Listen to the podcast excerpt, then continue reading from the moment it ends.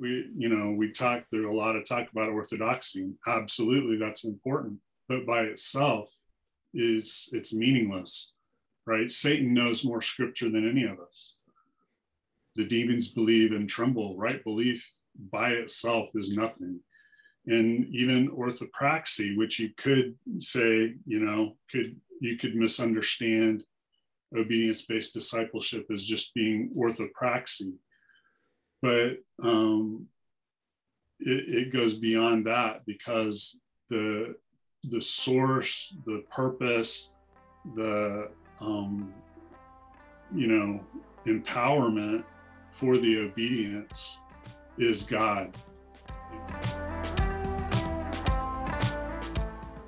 Today we have as our special guest Curtis Sargent.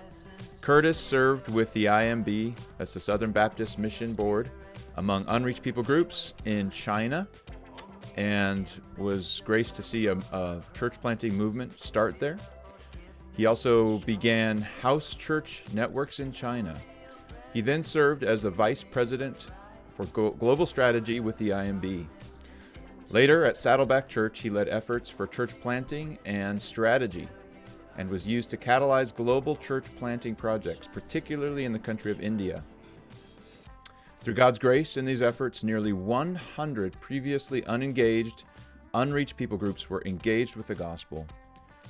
He served as the international vice president of E3 Partners, and he currently directs a disciple-making and missions training center called Metacamp in the USA. He's a co-facilitator of the 2414 Coalition, and he helped, with Dr. Frank, found the Zume Project. Curtis earned his MDiv and doctorate in missiology from Southwestern Baptist Theological Seminary, and has a master's degree in education from the University of Arkansas. Curtis, thank you so much for joining us. Glad to be with you. Okay, well, today we are exploring the depths of the concept of disciple-making movements. Disciple-making movements, what is it? Where do we get this idea of a disciple-making movement? And we're going to be just having a conversation with Curtis and Frank, and really trying to seek out, what does it mean? Why is it part of the Fidelis course? And how do we go about preparing people to think in this manner of praxis in their everyday lives as a disciple of Jesus? And how is it distinguished from other ways of thinking and other ways of methodologies of work on the mission field or just in your hometown? So, Frank, could you go ahead and start out, and then I'll let you kind of maybe toss the ball to Curtis. What is disciple-making movements first, and then maybe Curtis, you have some thoughts about that, and then why was it included in the Fidelis course? Thank you, Dan, once again for the opportunity to share with you. Discipleship-making movements are a clear strategy that Jesus Christ himself instituted for the bringing closure to the Great Commission.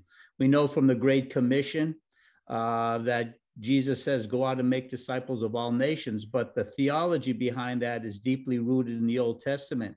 Since the book of Genesis all the way through, God says, I want you to be a light to the nations, and that requires people to be fervent disciples of Jesus Christ in order to complete the Great Commission. What it basically boils down to, as people receive the gospel of Jesus Christ, they become part of, you could say, quote unquote, Jesus's priesthood. We are a priest to the whole nation, all the nations of the world. And we carry out that priestly responsibility by going out and blessing people with what we have received. In other words, we become disciples. When we become disciples, we are automatically enlisted in God's mission, because that's a passion of God, his priority, and we enlist others to do the same, so that a people from all the nations, God has chosen people to be his children, people of God, that God creates a new nation in order to be on mission with him, participating with God. And I personally think it's the greatest blessing that we have as God's people to join forces with God. And as we make ourselves available to God and follow his principles in scripture, then we're on a great adventure. I think Christians that are not on mission with God are missing one of the key elements of being in relationship with God. How about you, Curtis? What is a disciple-making movement? And maybe you could just share. Oh. What he said. But so sort of a technical definition that's, I think, fairly widely accepted in the missions world, at least, is a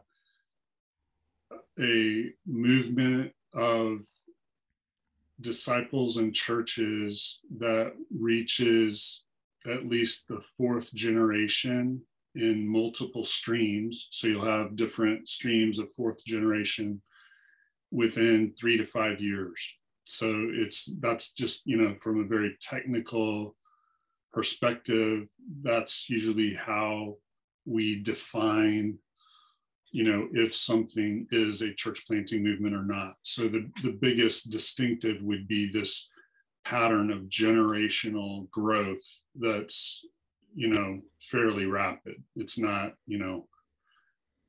every 25 years or something like that. It's a fairly rapid multiplication of churches. All right. Well, could you just share a little bit of your journey? I mean, I said in your introduction that you've been witness to something that the Spirit did, maybe in China or India or something like that. Could you share, obviously this is a technical definition that we don't find in Scripture. This is something that we, just like the term unreached people group isn't in Scripture. It's just a term that that's been coined to help give some definition to either what we've observed or what we would pray God would do in the future. Could you share a little bit of your journey there? Yeah, I can sort of mark the beginning of my personal journey in this back to when I was serving among a people group on an island off the coast of China. And it was a very big and populated island, and there was virtually no, Christian presence there at that time. And I was trying to figure out, how could this group possibly be reached, through my efforts. And I quickly saw there was no way, it was absolutely impossible. And this sort of came to a head when I met this really old lady who, she couldn't read. Nobody in her village could read. I was barely taking my first steps in learning that language that she spoke, that people group spoke. And I was just feeling so helpless because there were no Christians I could introduce her to, no Christian radio or television in her language, nothing printed because they couldn't read and their language wasn't reduced to writing anyway. And I was just feeling so helpless. But at that point, it just dramatically struck me that the only way that island, those people would be reached, would be if there were multiplying disciples and multiplying churches, because otherwise nothing I had ever heard of, dreamed of, thought of, or seen would possibly get the job done. I couldn't imagine another way. And so, I began making stumbling steps toward figuring out what would multiply disciples and churches. So that's kind of the genesis of, my journey on this. Mm. And what did you see the Spirit of God do there? Yeah, so, we did see a movement take place that ultimately reached all the villages in the whole island, which was well over 5,000 villages. But of course, I wasn't even there when that was achieved. I was there when we got some initial work started in each of the 17 counties, and then a little over 500 districts. And once that had happened and there was momentum going forward, you know, I pulled out because there was literally no need for me. I'd probably do more harm than good, in fact, if I stuck around. So I wasn't there for those later phases as they continued multiplying that work out to every village. Wow. So the population of the whole island was around 5,000 people, you say? No, I said 5,000 villages. It was 5,000 villages. 7 million people. Yeah. Wow. And so by God's grace, you can say, okay, well, obviously 7 million people are not following Jesus. What do you mean by they're reached when you say that? Yeah, there's about 1 million believers there now in that movement. But, are you kidding? There's access, you know, there are churches in every, there's a church in every village, and access to the gospel, you know, for everyone. So praise the Lord. That is crazy. That's incredible. I mean, that's the Holy Spirit. So what was the journey God led you on? And was this idea of asking God for a movement and acting in such a way that a movement might take place among this people group? Was this a single language people group of the entire island? Was it one language? Well, great question. There are actually five subdialects that are, you know, mostly mutually intelligible. I only learned one of those, and then just you know, hacked through the linguistic limitations of only knowing one to get things started. But once word gets started in every place, then you have, you know, speakers, obviously, of each of those subdialects who can pass it on effectively in their own subdialect. Yeah. Wow. Well, one of the criticisms I've heard of DMM thinking is it's just these, you know, missionaries coming in, not learning the language, you know, doing a few, you know, methodologies and leaving. And this is not what you did. Obviously, you came and you did learn the language, you learned the culture, and you really were embedded in that place. That's interesting. Okay, very good. Okay, so I would just like to throw this ball out there. Whoever wants to catch it, Frank and Curtis, you can fight over it. But you know, what have missiologists been learning since this phrase, this term, you know, church disciple making movement or church planting movement, I think, is another one that really, I would say, Dr. Ralph Winters and the Perspectives course really brought these terms to the forefront of a lot of people's thinking. I'm in the midst of coordinating a Perspectives course right now, and we're having a blast. But it is interesting that Dr. Ralph Winter was really raising the banner of church planting movements and disciple-making movements in the late 70s. Is that where kind of the genesis of some of these ideas came from, or is there some other authors or practitioners in the field that really brought these to the forefront? Do you want to start on that, or do you want me to, Frank? Go ahead. All right, I'll start on that. Well, you know, everybody's journey is a little bit different, I would say. I think you have people that came to the understanding about church planting movements and the need for them mostly because they were out on the field and for tactical reasons. And I think there's those that came to that understanding through studying courses like the Perspectives course. Matter of fact, I'll be teaching CPM tonight at a Perspectives course. And I always highlight Curtis's work in the area that he just described to get the class going. But can I maybe tell my story a little bit, how I started using the term CPM? Absolutely. Well, I was living in the Golden Triangle with my family. I was on the Thai side, just across from the Mekong River in a mountain village with the people group that we were targeting.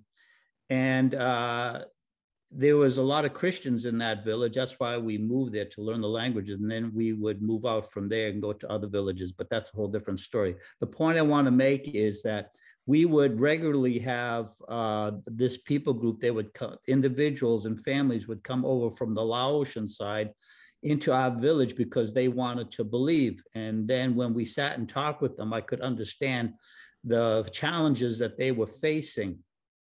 In other words, they say, you know, if we believe, the police going to come and get us, and all these other challenges and barriers that they needed to overcome in order to follow through with their faith. So I learned a lot just listening to these guys. And one day the border started to open up. That was a miraculous thing that God did. Anyways, with me and a Hmong leader and then a British linguist, we trekked across northern Laos there, exploring where this our target people group was living. And we trekked through northern Laos and popped up in southern China and then went around in southern China. And it was actually a miraculous trip where God guided us. And we could see, we knew of other dialects out there as well. And then we found out there's about 35 other dialects out of there that were in need of the gospel. And so we did a linguistic survey and how these dialects went together, and then mapped out a strategy to do that. But what I'm really trying to get at is when I heard the testimony of these people coming across into our village and talking to them, the challenges they faced. And then when I traveled in this area that I just described, you know, the police checkpoints, the military checking in on you, the roads, the living conditions, the impossibility of getting into a lot of these areas as we surveyed. When I got back to my village, I begin to really think and pray, Lord, how are we going to do this impossible thing? Maybe you notice me smiling when Curtis says when he started surveying his target area, he realized it was impossible. I realized that it was totally impossible, and we needed a work of God. So I realized that in order to evangelize these people and get them to be able to grow in their faith, and to be able to stand up against the juggernaut that's going to come against them, I just wrote the term church planting movements. I had no idea who Curtis was, David Garrison, Ralph Winter, talking about all these things. I basically coined that term for my own use.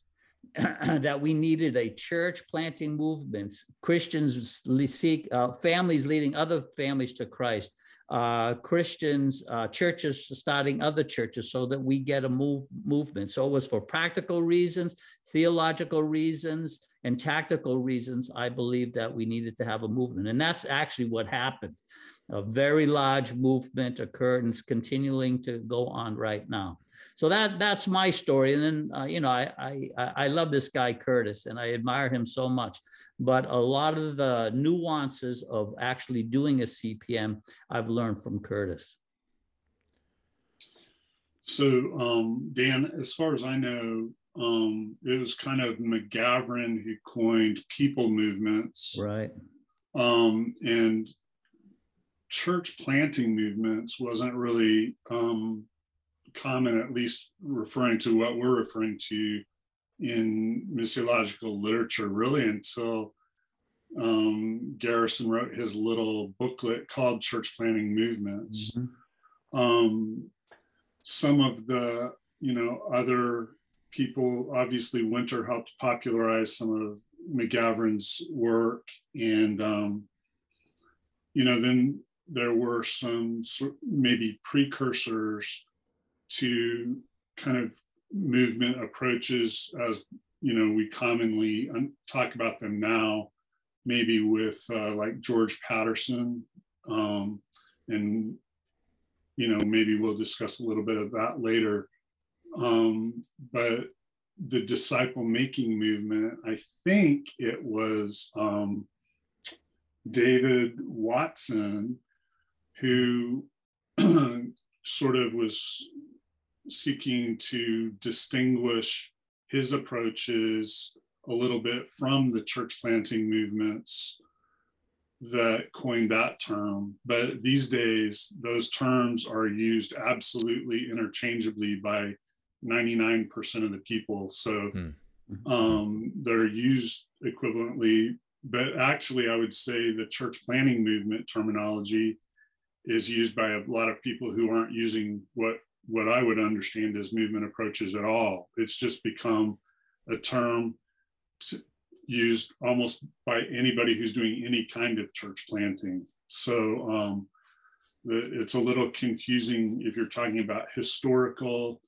kind of original use versus popular usage today. So yeah, and I think that's maybe a bit of the challenge is, you know, defining the terms and distinguishing the terms, and then realize, yeah, it's a lot of these ideas get kind of thrown into a big pot with every pastor, every missionary, every person in the field. You know, we're all coming to the buffet table in a sense sometimes, and just, you know, seeking the Lord, trying to. I heard a pastor actually, pastor in Chiang Rai, where Frank and I both went, and he's like, you know, it's a missions deployment strategy. I mean, or a weapons deployment. Like we have to deploy our activities somehow, and everybody's trying to figure out what's the you know, where do you start? Where do you start? And how do you move forward with the end in mind? And if you don't have the end in mind, you don't always know what you're doing. I mean, I think that's one of the frustrating things. And so, yeah, and just moving on, I mean, there's a lot of these phrases also that are thrown in. Things like DBS, that stands for Discipleship Bible Studies, I believe. Is that what that is? Discovery Bible Studies. T4T, that's training for trainers. There's 4 fields, which is in that Training for Trainers book by Ying Kai and Steve Smith, I believe. POP searching, or person of peace kind of stuff. I mean, there's all these kind of practices, oikos, mapping, creation to Christ, you know, teaching, orality. There's all these kind of elements that are kind of squashed into...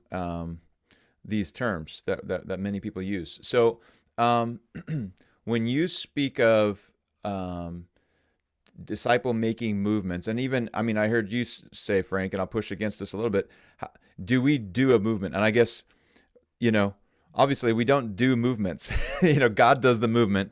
We want to speak with some humility, recognizing, you know, what does it mean for us to think as leaders, and yet recognizing the role of the Holy Spirit and God's power is the decisive action, not just in movements, but in one single soul being converted, right? Like, we can look at the masses, we can look at the millions and realize this is impossible, but the reality is it's impossible. It's a miracle when one person comes to faith. So could you guys just speak to that? I just said a whole lot of different things, but I'll throw the ball to you this time, Curtis. How would you respond to people who are wrestling through all the terms, all the different kind of methodologies that are out there? And I think it really is a methodology when you speak of movement thinking. What are you talking about, Curtis? Wow, that's you're in danger of me talking for a while. If I had to really quickly try to sort of summarize let's say church planting movement thinking,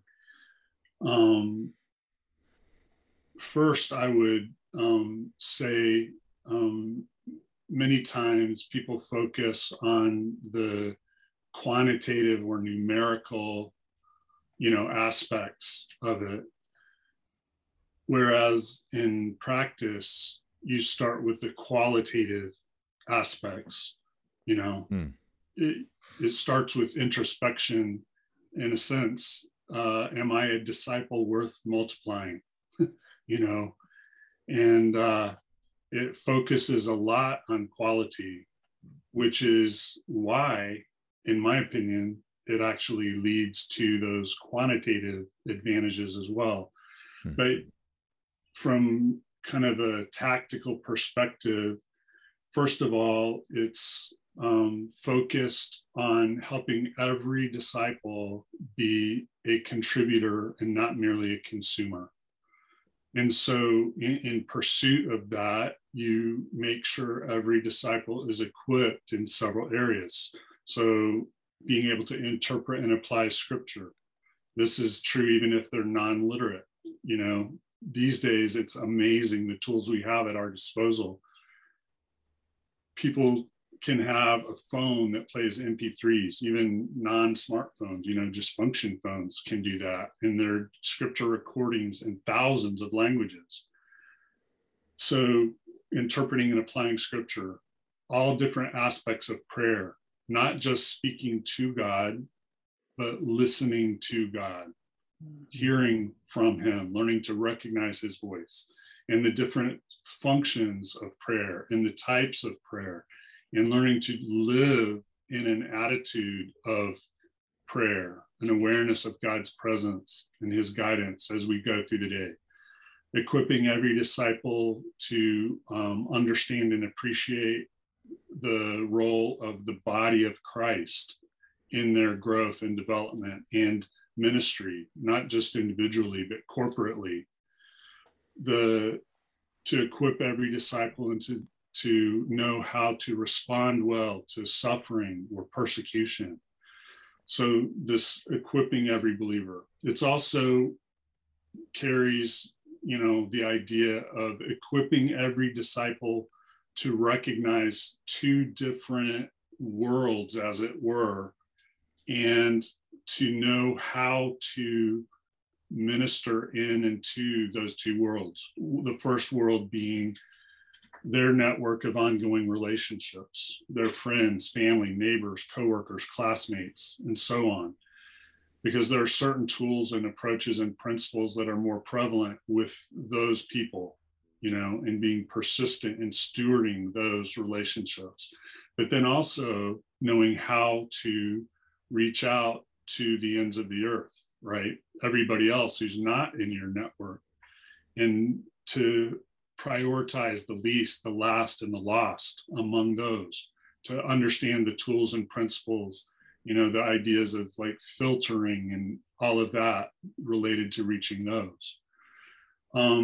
It's definitely based on this idea of kind of a dual accountability, to apply what you've learned and pass it on to others. So, you know, we think, we focus not so much on maturity as faithfulness, because faithfulness will lead to maturity, and faithfulness is not time bound.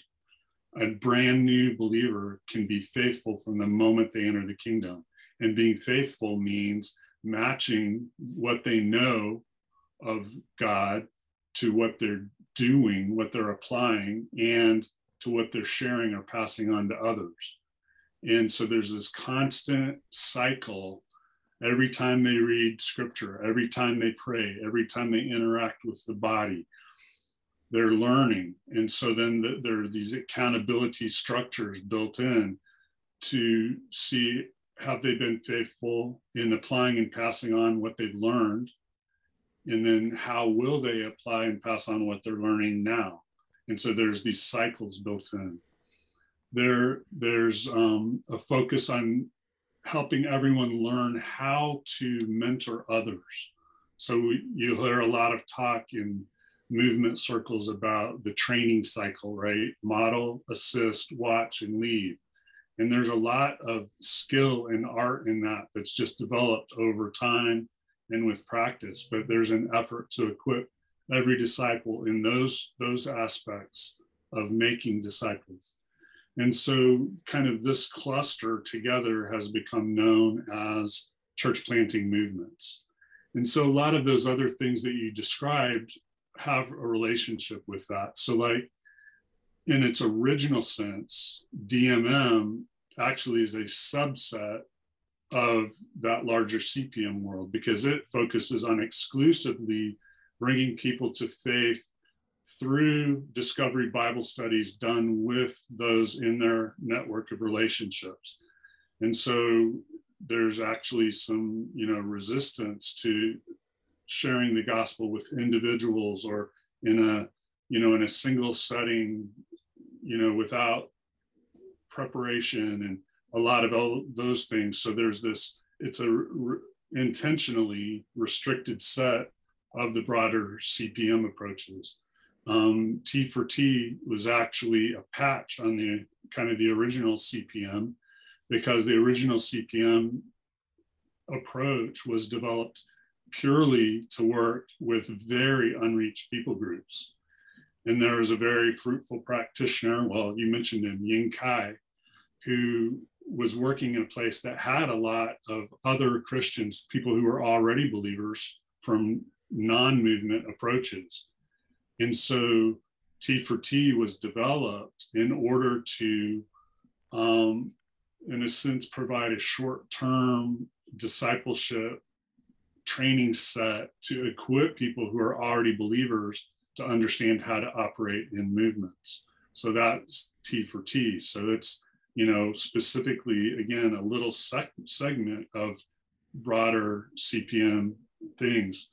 You mentioned creation to Christ. That's mainly either a story set or a single story, you know, that's used in discipleship in case of the story set, or evangelism in case of the single, you know, the single setting.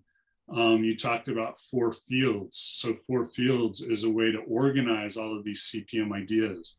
And it's basically a direct analog to a previous tool that was a diagram with a foundation, and it had five pillars that correspond to the four fields plus the center thing. And then the heart of God part was the roof, you know. And so it was just a repackaging, and then, but essentially didn't change any of the content of kind of original, you know, CPM training, but it's a way that people have found helpful to communicate and remember and tie it to a particular passage of scripture to help people remember it and so on. You mentioned persons of peace.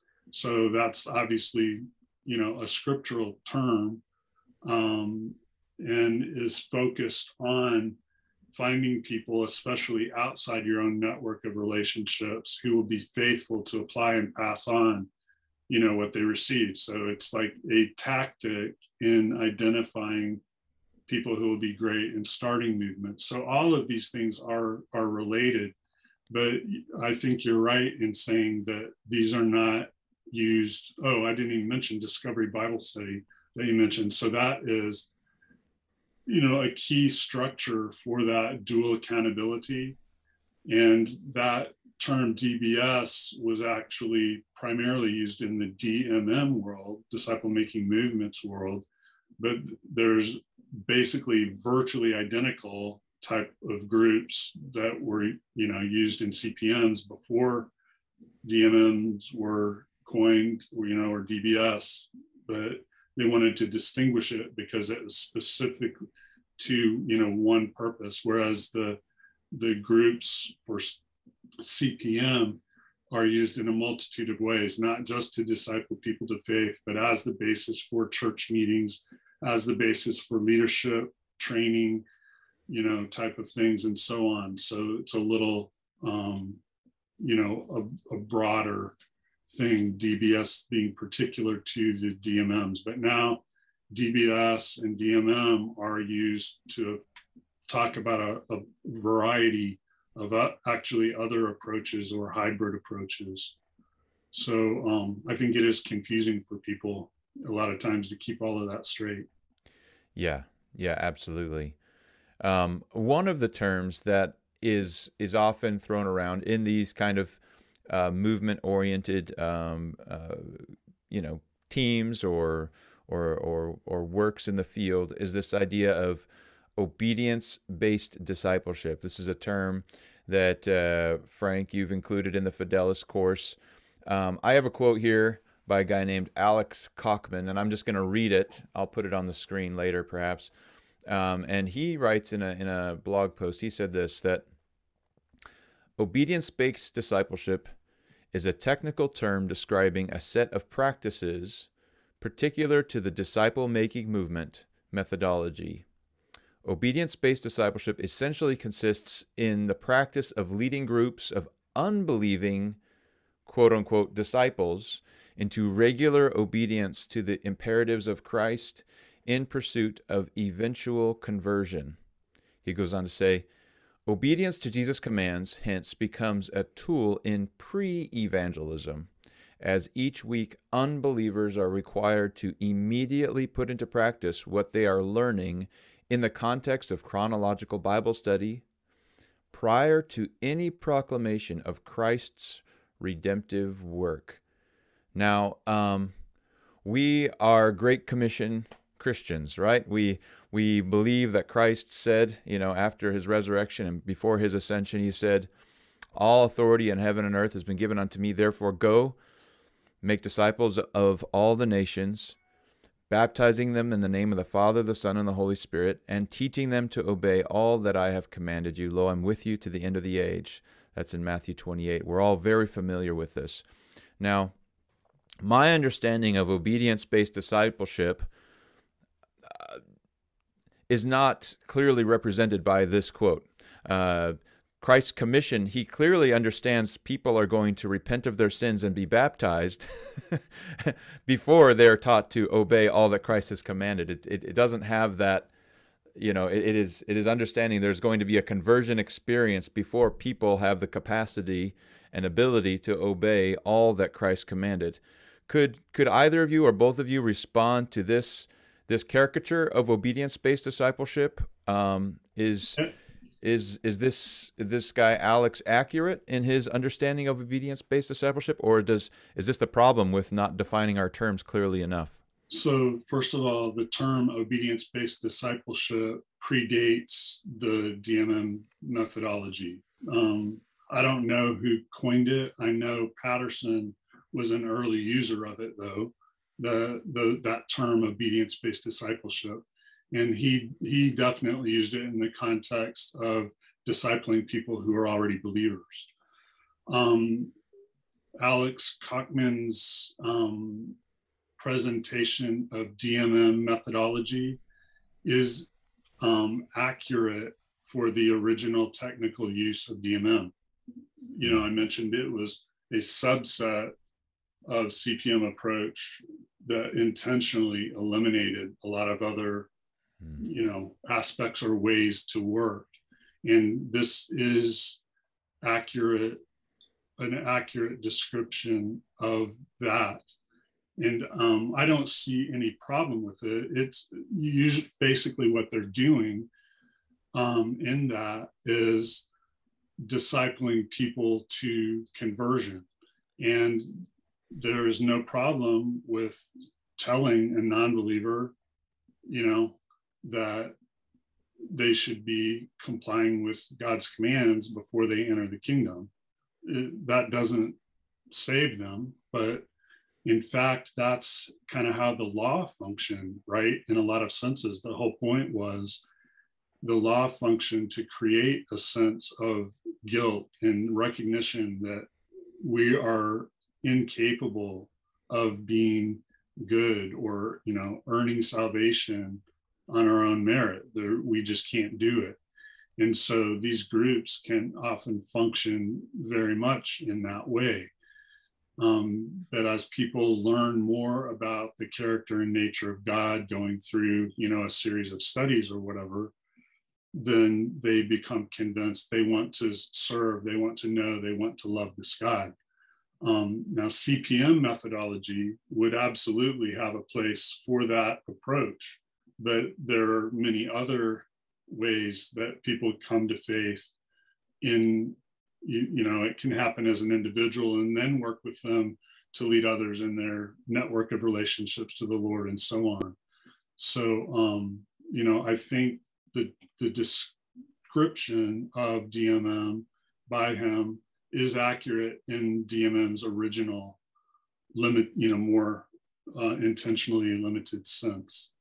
So that's my reaction to it. To me, it's a very simple thing. I think in my case, for the Fidelis, when I say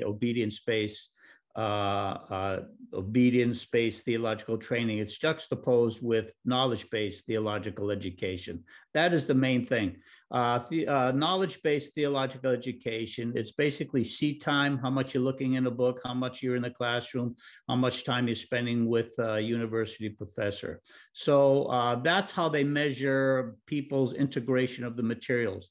In our case with the Fidelis, since it's obedience-based, We measure progress by an integration by people doing Zume, doing their soaps, sharing the gospel, doing walk through the Bible, doing Zume, 3/3 groups, eventually teaching firm foundations.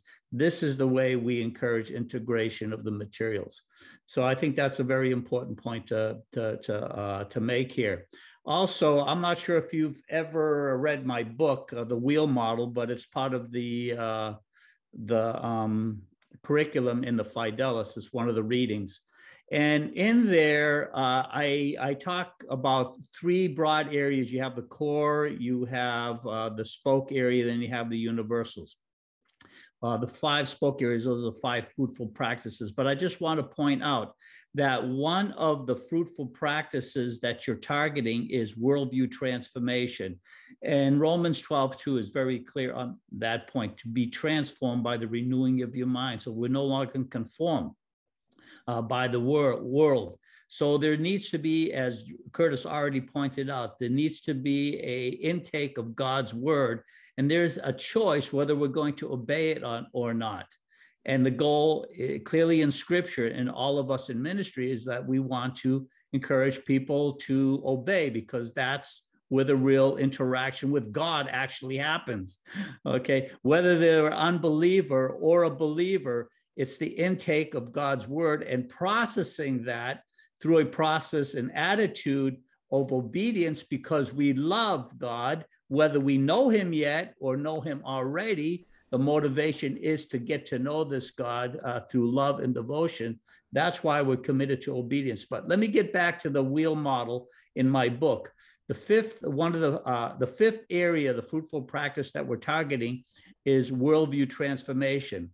And if you think about it, okay, you know, the question when I listed the five fruitful practices, the question was, is how do we know people are engaging in that fruitful practice? So for example, specifically in the worldview transformation, just think about it.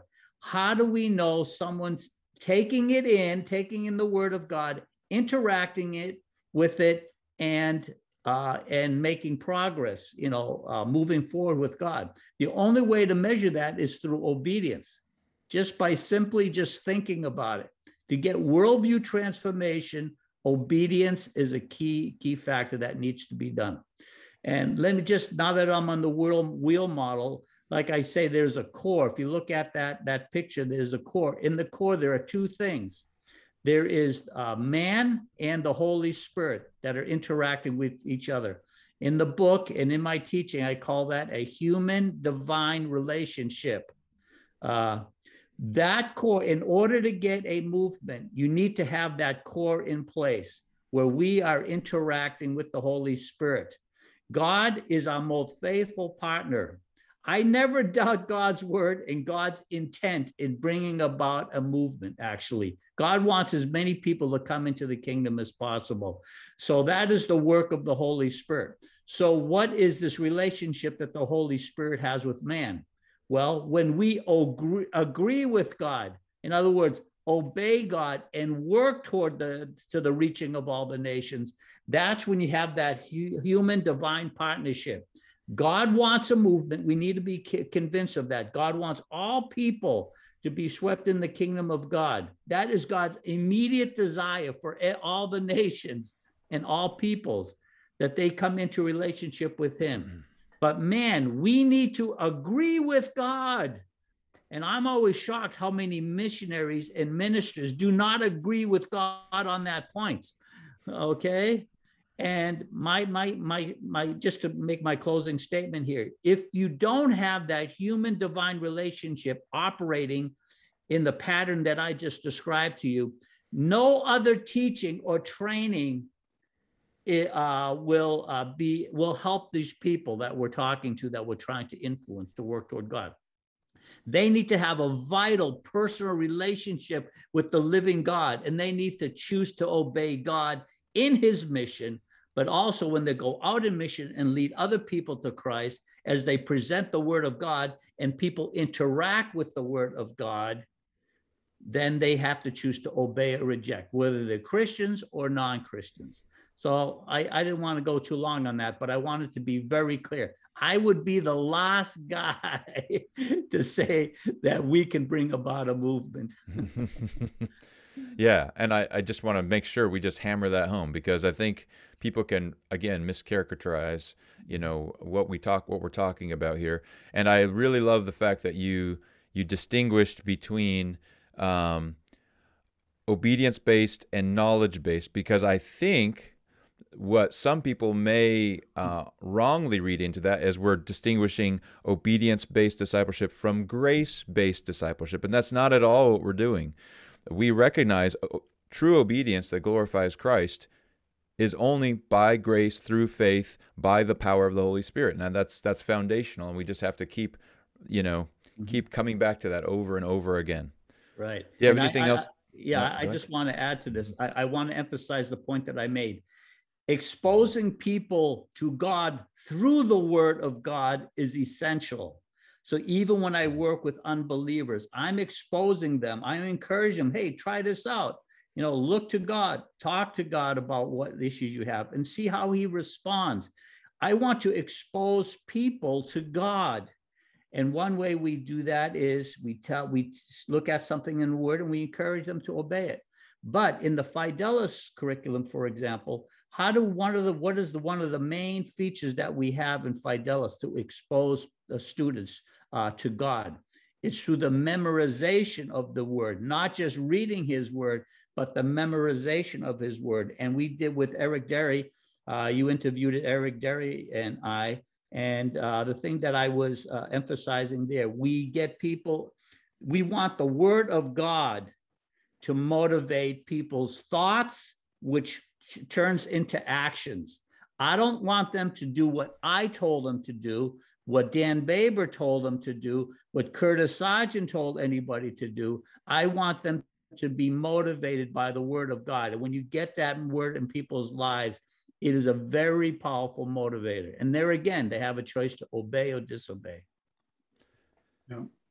And I'd like to just jump into your last comment, Dan, and say that another way to look at the obedience-based discipleship is loved-based discipleship, right?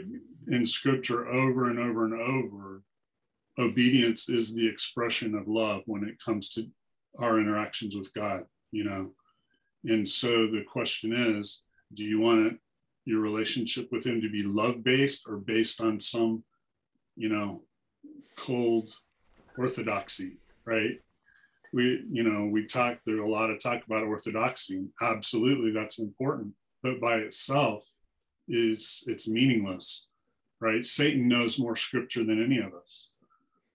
The demons believe and tremble, right? Belief by itself is nothing. And even orthopraxy, which you could say, you know, you could misunderstand obedience-based discipleship as just being orthopraxy, but it goes beyond that, because the source, the purpose, the empowerment for the obedience is God. And so it's not even just orthopraxy, right, practice, but it's the relationship with God that Frank's been talking about. So anyway. Yeah. Again, let me just throw this in, and Curtis heard me say this doing Jonathan trainings and other things that we've done. I love that verse in Jeremiah 30:21. Is not my word like fire, declares the Lord, and like a hammer that breaks a rock in pieces? That is my motivation verse when I expose people to the Word of God. If I can expose people to the Word of God, I know that the Holy Spirit is smashing the walls of unbelief in their life, and it's just a matter of time. Amen. Amen. Oh, this is good. If you could pick one Bible verse to undergird DMM type thinking, Curtis, what Bible verse would you choose?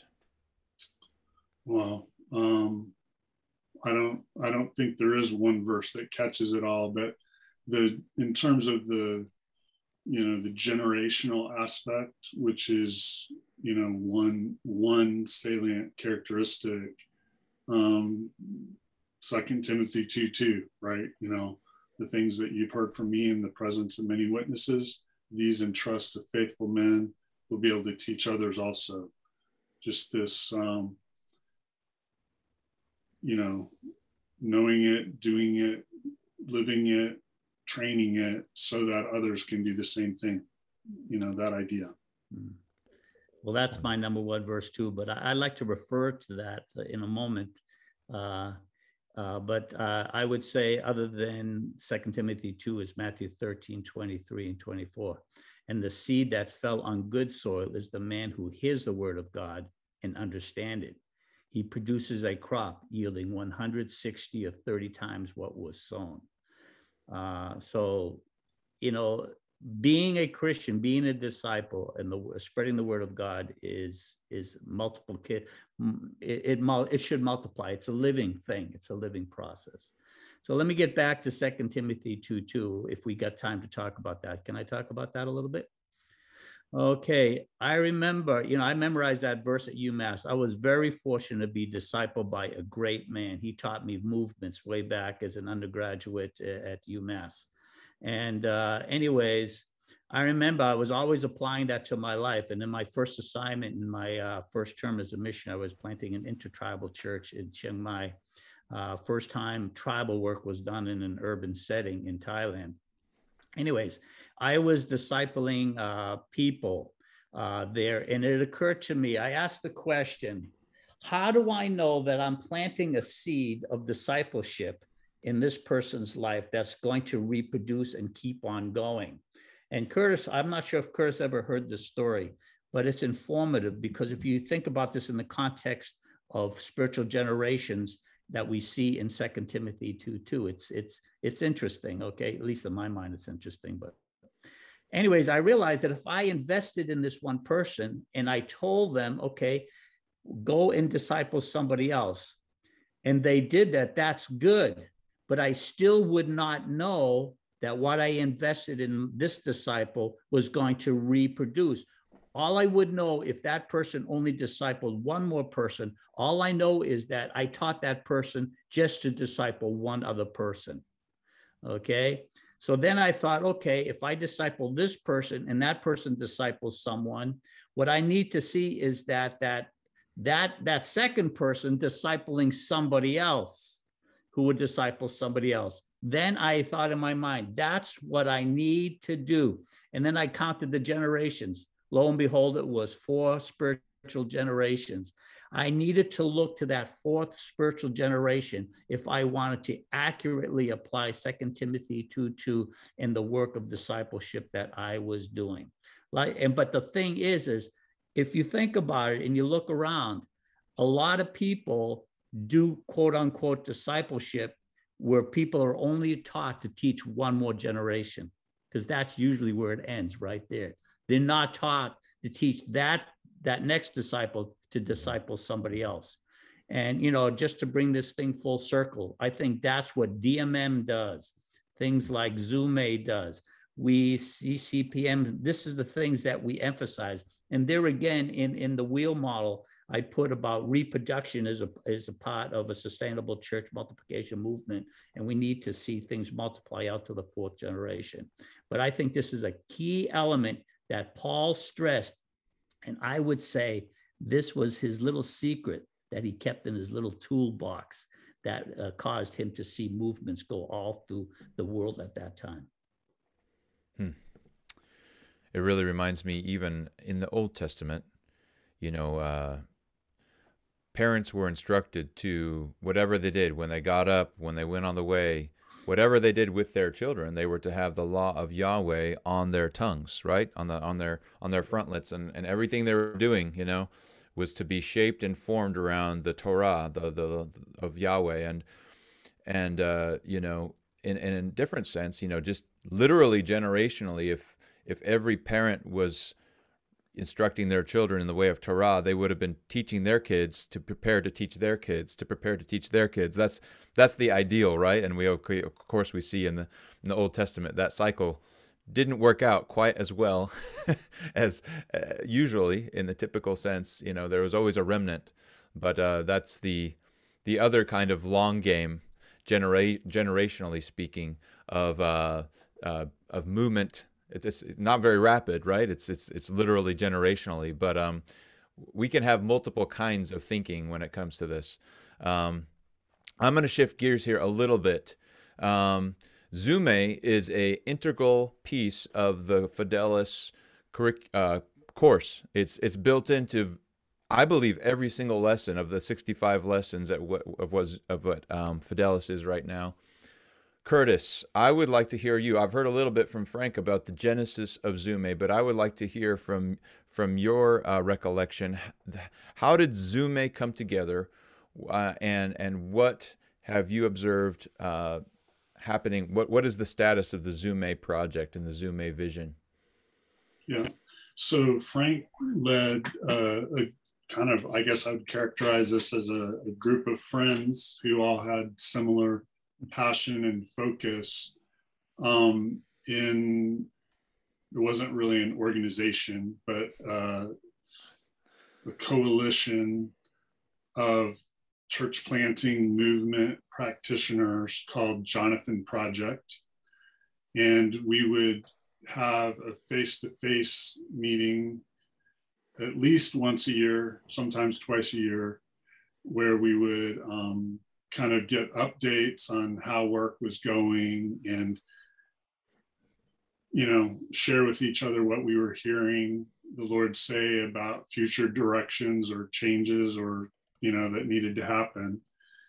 And one particular year when we were meeting together, the topic came up of the United States. So all of us in that group were focused on very unreached parts of the globe. But we were from the United States. And so the Lord kind of put a burden on us for seeing something happen in the United States, like each of us was seeing in our work in various places around the world that were, you know, unreached. And so we began sharing ideas on how to do that. And, you know, I shared some, you know, ideas of trying to describe what I felt the Lord was laying on my heart that, you know, eventually became Zume. And I don't remember who it was. Was it Eric who came up with the name? Yeah, that's right. It's what is interesting. You remember every time we get together, I share a scripture or something that I believe God wanted me to share with you guys.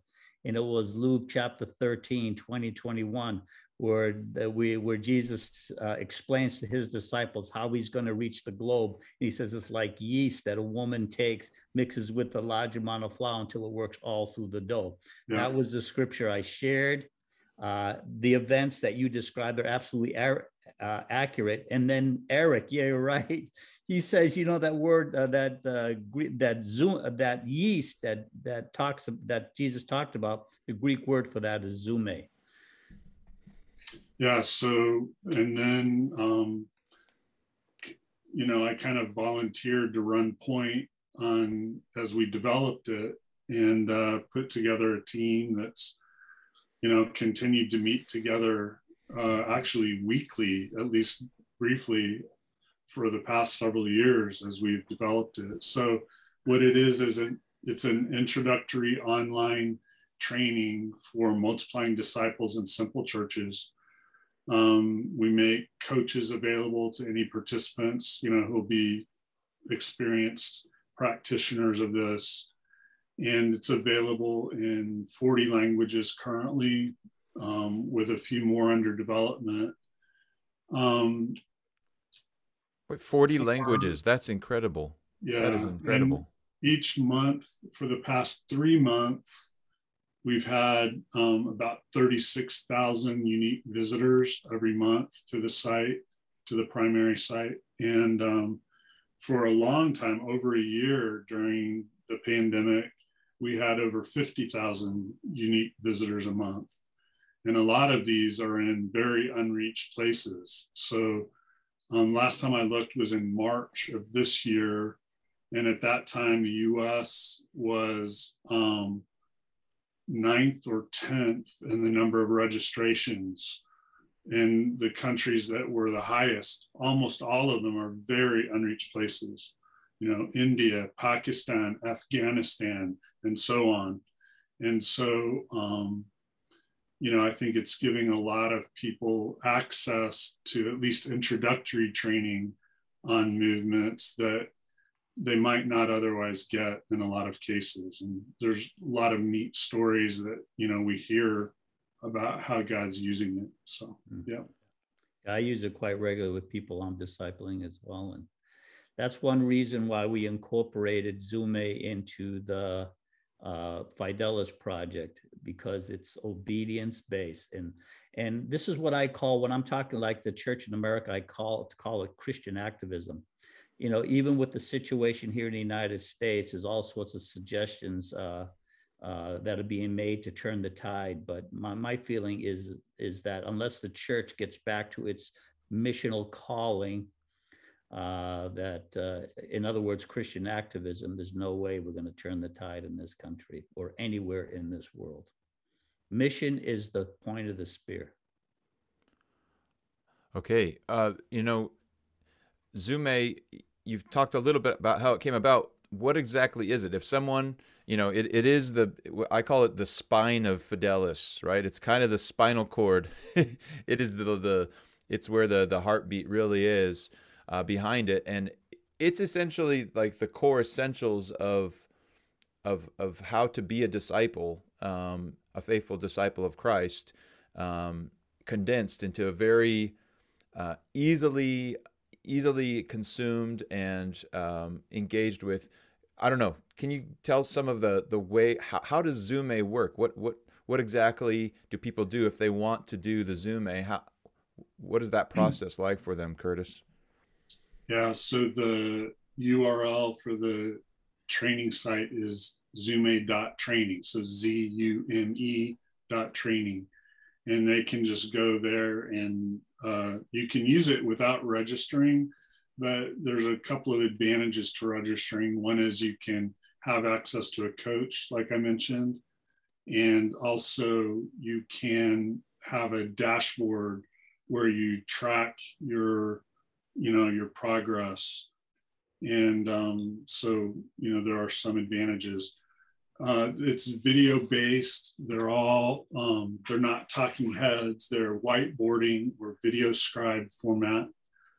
And it's just set up with, you know, 10 two-hour sessions is sort of the default way that it's set up. And so you can just gather a small group and go through it together. It's designed to be sort of self-facilitating. You just need to have access to your computer or, you know, smart device. There's an app where you can download everything in case you're going to be in a place that doesn't have internet access. And there's lots of other ways that we've found that it's helpful. I don't know if you have the capacity to have a little file below the episode, but if you do, I can send you a one-page document that I think is really helpful in showing about, I guess, 10 different use cases and having links to relevant companion sites and things like that that might be helpful for people. So I can send that to you. Mm-hmm. Wonderful. Thank you so much for joining us, Curtis. This has been I feel like we just barely scratched the surface. I know we could talk for a long time. This stuff fires me up. I know it fires both of you up. Could you just share a little bit about what your life and ministry is like right now? I don't know anything about Metacamp, so if you could share with me and our viewers. And then I know you've also recently written a book that is available, The Only One. Could you just share a little bit about that book and where people can find that? Sure. So the target audience for that book is sort of just typical American Christians. And so it's sort of a soft and indirect introduction to these movement ideas. So it starts from basically the perspective of, wouldn't it be great if we could know God better? Here's some aspects of what that would look like individually. Here's some aspects of what that could look like corporately. And then here's some actual tools that may be helpful in, you know, growing in these areas. So the ebook is available for free at that URL you have pulled up, theonlyonebook.com. So that's the book. In terms of other things that I'm doing besides Zume, you mentioned Metacamp. So it's live trainings that I do here and elsewhere around the country and around the world that cover similar things. So it's divided up into 1 week modules. So module one essentially covers the same things that Zume covers. Module two is sort of the strategic macro view. So Zume is more tactical, individual grassroots view. So that starts looking at, you know, what the networks that result look like, how ongoing leadership development takes place, how accountability takes place, you know, throughout the network between churches, how leadership functions in networks, strategies for reaching larger populations, you know, things like that. Module three is how to do modules 1 and 2 in a non-literate context. So, you know, among oral, primary oral learners and so on. Module four would be how to effectively integrate holistic ministry. So, you know, things related to food, water, justice, medicine, you know, all of those kind of more holistic aspects of ministry, how to utilize the same principles that we use in multiplying disciples in simple churches to those aspects in a way that doesn't distract from the disciple making, but reinforces it. And then we occasionally run other specialized modules. So coming up, we've got one on crisis response, you know, things like that. So that's a Metacamp. And then I'm a co-facilitator for the 2414 Coalition, which is a coalition of movement practitioners around the world. And so, you know, I spend a good part of my time and energy on that. And then I'm also part of a leadership team for Finishing the Task, which is just transitioning to a new phase. Previously, it was focused exclusively on starting work among unengaged people groups. But as that's nearly complete now, the next phase is working toward saturation globally of evangelism and church planting, and throwing in a big emphasis on scripture translation and engagement and prayer. And so I primarily focus on the church planting portion of that, but obviously all of those different aspects interact with each other. So that's kind of what I do these days. Well, wonderful. Well, I sure do hope people check out that book. Thank you for writing it. That book is part of the Fidelis curriculum, by the way. It's one of the readings. That's right. Yeah, no, it's, yeah, it looks amazing. And yeah, thanks for making that available. People can just download a free copy. That's phenomenal. And if people want to check out Metacamp, they just go to metacamp.org. That's metacamp.org, right? Yep. And 2414 is 2414now.net. And okay. Finishing the Task is finishingthetask.com. All right. I'll put all those links in the show notes. Could you finish, Curtis, by just, if you have one story that sticks out in your mind that helps you get up in the morning, something that encourages you, something that you've a testimony or some particular thing that you observed or have heard about that really has been an encouragement to you lately regarding these things?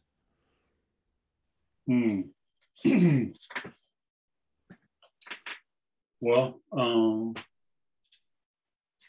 this week,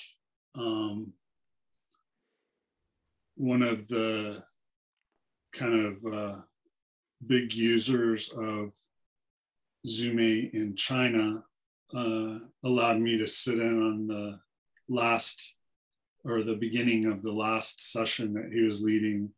And I got to listen to testimonies of people whose lives had been changed as a result of it. During their training, they led 138 people to Christ, during the course, and they were just talking about how it had changed their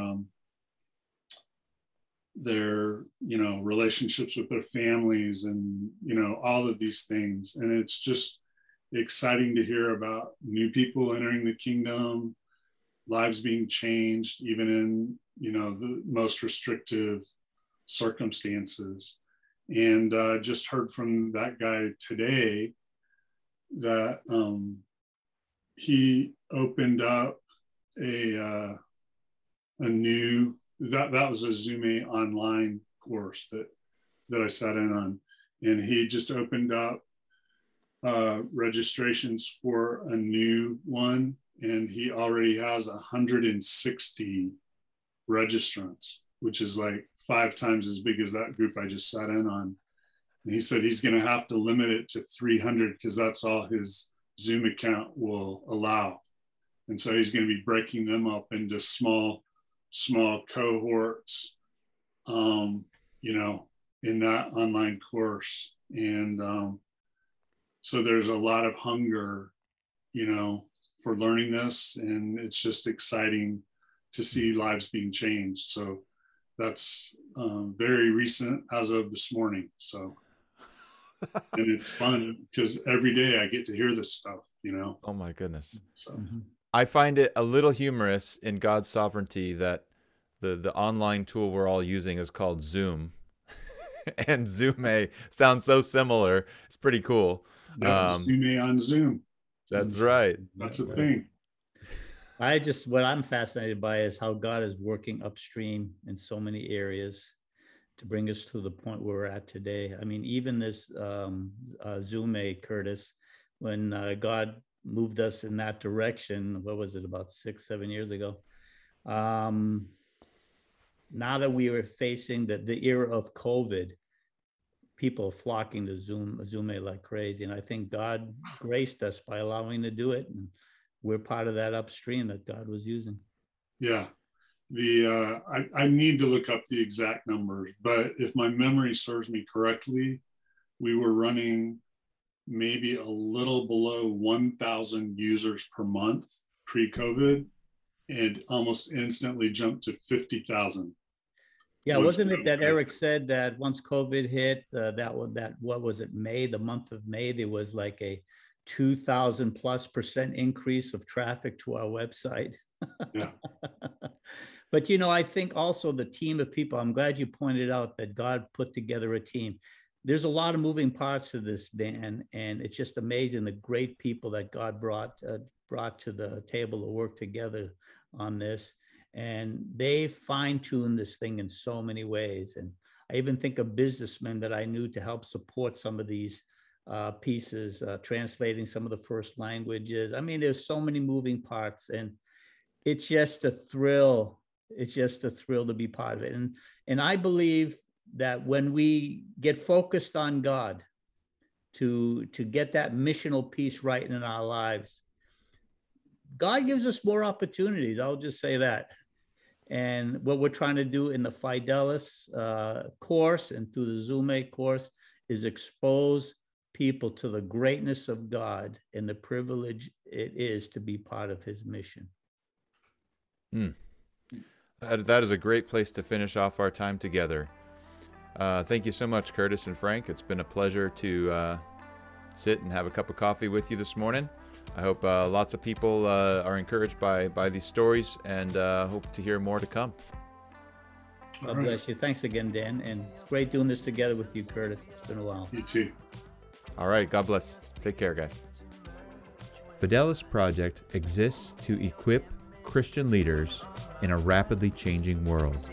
To learn more about how you or someone you know may become a student with Fidelis, visit us online at www.fidelisproject.com.